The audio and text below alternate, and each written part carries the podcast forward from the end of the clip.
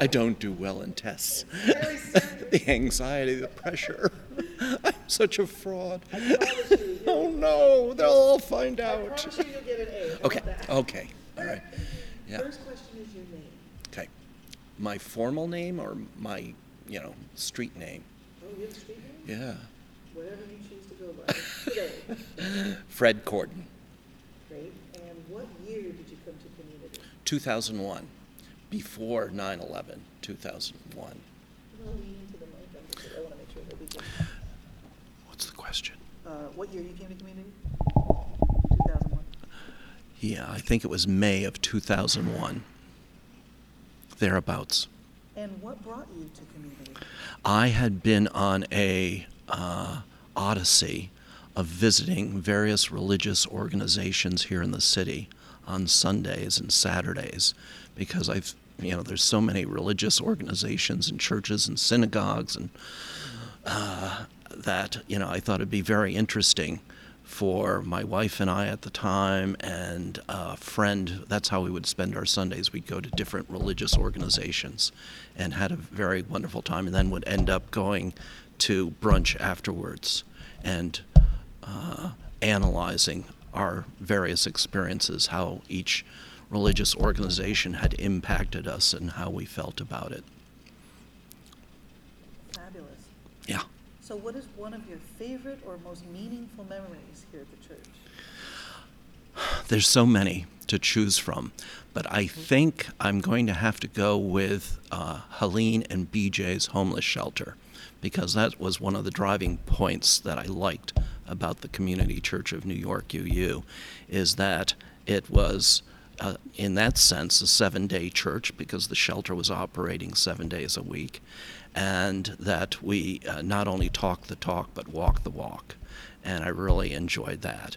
And I can remember I was at the time that I joined in May 2001. I was just finishing up uh, from getting a graduate degree at NYU, the Wagner School, and we had to. Uh, one of our projects was to interview um, social leaders and I chose to interview uh, Bruce Southworth. Actually, I'm getting off from the shelter, but I said to Bruce at the time, Reverend Southworth, that if he would permit me to interview interview him for this project I was working on, I would agree to become a member of the church upon graduation, which was I think in May of 2001. So the shelter is really what drove me here, and there's so many great. We used we used to have um, about 60 volunteers, so that we could maintain opening the shelter every night. And once a year, we would have a shelter uh, volunteer appreciation dinner down in the fellowship hall.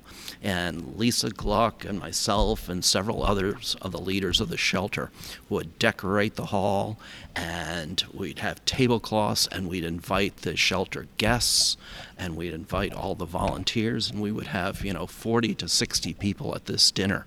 And one year, I've forgotten the year, I was a, um, a fan of a, a folk, uh, folk group called Aztec Two Step, folk rock group called Aztec Two Step. I actually hired Aztec Two Step to come perform at the shelter appreciation dinner. So it was Rex and uh, what was the other guy's name? Whoever the other performer was, um, Neal.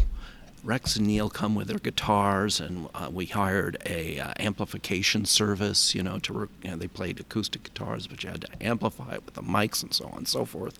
And it was just a wonderful experience. And at other of the, the shelter volunteer dinners, we would have karaoke, and the karaoke was just so much fun because we'd have you know the guests that had were at the shelter and we'd have all the volunteers and some of the volunteers would bring their kids and we had like you know four or five or six people get up behind the karaoke microphone and wail away on whatever tune it was they selected and people would get up and dance and it was so wonderful. It was just the best experience that um, you know I had had in a long, long time, and that is that is probably my ultimate memory of of those uh, shelter volunteer appreciation dinners. Fantastic. Um, it's hard for me to keep myself silent because I want to emote, but I'm trying to be quiet so that we can just hear you speak, but it's. But you, you, you can edit, edit, edit all Yeah. this stuff, you know, so you, you can say whatever you want. I just don't want to talk over you or, or, or laugh Oh. in your story. It's. So the last question then would really come from the children that we have now. hmm What would your hopes be for the children in the future of community? uh, to always um, commit to giving back and making you know, the planet a better place for those that come after us. There it is, mic drop.